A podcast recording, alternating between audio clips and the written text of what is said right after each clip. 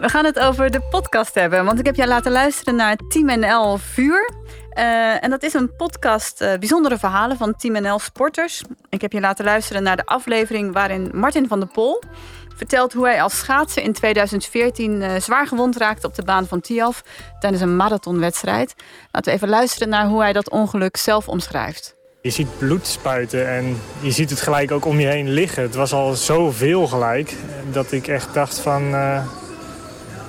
Ja, ja, je raakt gewoon echt in paniek. Je denkt, ik, ik ga doodbloeden. Dat, uh, dat heeft mij heel lang hier op deze plek...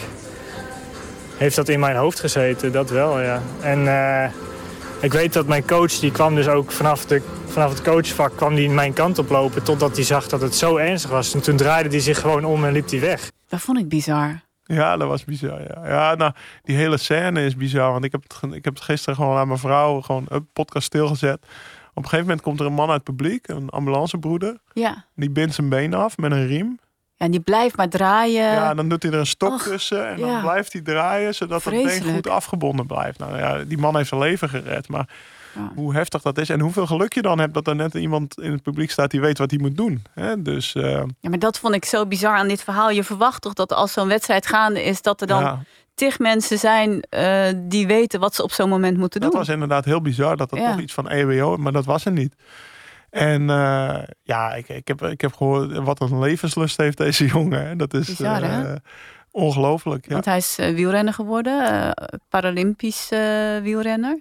Ja, maar wat, wat, hij is Paralympisch wielrenner geworden. Hij is, toen, toen dit ongeluk gebeurde, was hij, was hij part-time marathonschaatsen. En hij werkte erbij, maar zijn grote droom was altijd gewoon: ik wil fulltime topsporter worden. Dan kan ik ochtends trainen, middags trainen. Volledig alleen maar bezig zijn met beter worden, beter worden. En eigenlijk door dat ongeluk is hij dat geworden. En dat begon eigenlijk al in het revalidatiecentrum, of in het ziekenhuis, in het revalidatiecentrum.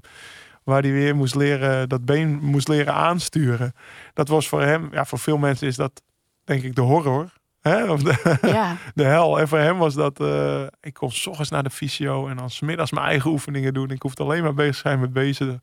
Hij voelde zich daar al topsporter. Dat vond ik echt heel inspirerend. Hoe ja. snel bij hem die knop omging van, nou ja, oké, okay, ik kan dus niet meer schaatsen. Bam. Drie weken na het ongeval was ja. het al zo. Dat, terwijl, eh, hoeveel mensen gaan liggen kniezen van, ik kan nooit meer schaatsen. Want ja, er dat was al vrij snel duidelijk dat... Uh, dat er gewoon een aansturing van zijn onderbeen, omdat de zenuwen waren allemaal doorgesneden, dat dat, uh, dat, dat uh, hoe lang? 2 mm per jaar groeit een zenuw. Dus ja, als er dan een stuk van, uh, van 5 centimeter mist, dan kan je uittellen hoe lang.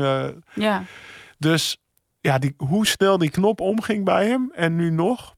Dat, het was voor de mensen in zijn omgeving lastiger eigenlijk. Misschien dan, dan, dan voor hemzelf is geweest, denk ik. En uh, je hebt zelf ook een aantal zware valpartijen gehad. In 2015 de ruggenwervel gebroken. Ja.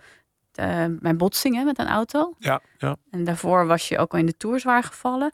Um, in hoeverre ben jij bang geworden daarna? Dat heb ik eigenlijk nooit echt gehad. Ik merk wel dat in het laatste jaar van mijn carrière... dus dat had niet eens met een eigen val te maken... maar toen, toen viel Björg Lamrecht zichzelf uh, dood in de Ronde van Polen.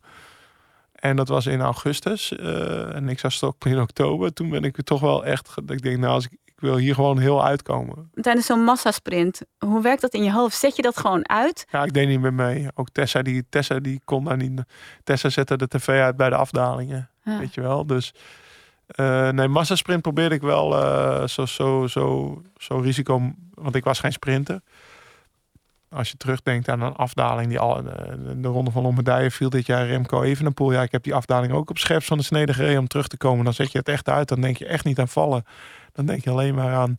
Want dat kan niet, toch? Je nee, je niet... denkt alleen maar wat je moet doen. Waar je ja. moet remmen, waar je moet kijken, welke kant je uit moet. En uh, dat is waar je aan denkt. En denk je er dan wel aan als je klaar bent? Als het achter de rug is?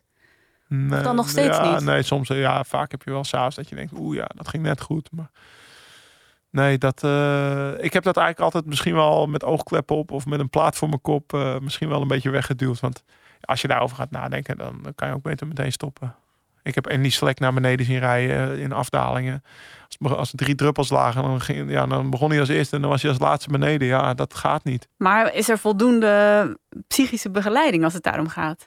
Um, Want het is een heel uh, belangrijk onderdeel natuurlijk, om dat mentaal aan te kunnen dat soort gevaarlijke ja, situaties. Ik was heel blij dat, uh, dat Marijn Zeeman toen uh, een daalcoach instel. Het was niet zo dat ik me daar ook te groot voor voelde, want ik kan tot dalen, weet je wel. Dus, Maar het is eh, niet standaard het is dat niet je standaard, dat als eh, profielrenner krijgt. Nee, het is niet standaard. Dus misschien is het antwoord nee.